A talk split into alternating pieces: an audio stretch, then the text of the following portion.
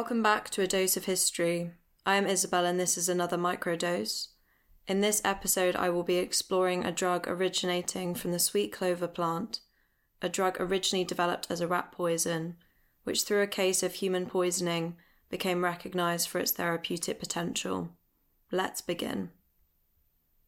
During the 1920s, across the United States, a grassland weed, sweet clover, was wreaking havoc, threatening the livelihood of farmers.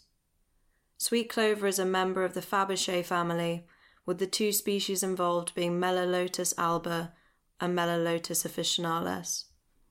The word Melilotus originates from the ancient Greek words meli, meaning honey, and lotos, meaning lotus. Cattle were dying from spontaneous hemorrhaging or hemorrhage after minor procedures, particularly during damp periods of the year after eating their normal diet of sweet clover hay. The cause remained a mystery and was causing significant financial strain for the farmers involved.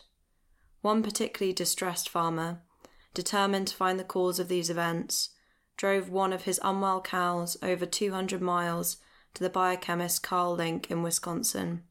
It took Link over six years to identify the source of the poisoning, which he concluded was dicoumarol as the causative agent.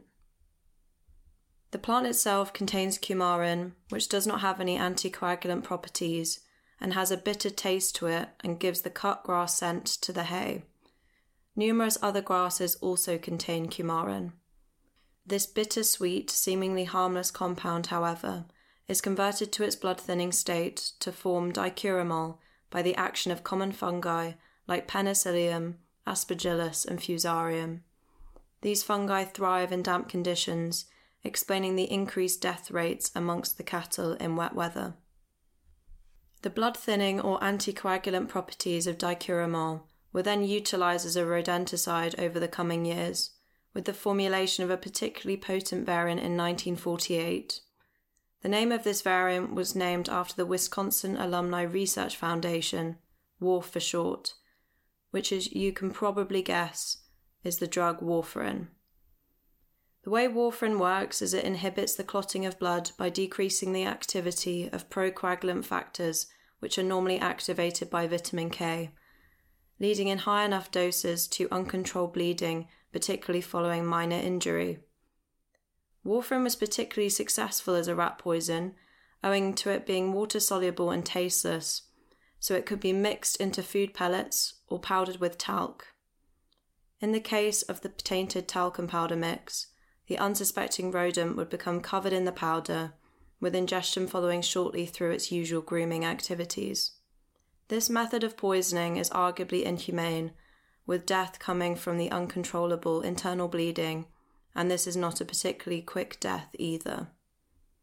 So, how did this drug become recognized for its therapeutic potential in humans?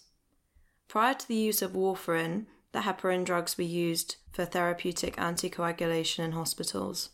They are still used today as a daily injection for most hospital patients, and particularly those with a history of blood clots, patients pre and post surgery, and cancer patients. The problem with heparins is that they are only available in the injectable form, which is not a comfortable long term solution for many patients requiring anticoagulation. The source for an agent that could be taken orally as a tablet was ongoing during this time. Then in 1951, a US Army inductee presented to hospital following an intentional overdose of warfarin rat poison with the intention of ending his life. He was successfully treated with vitamin K, which stimulates the procoagulant factors that warfarin inhibits, reversing the poisoning successfully. Doctors became aware of this case and recognized its potential if carefully dosed as an oral medication for use in patients requiring long term anticoagulation.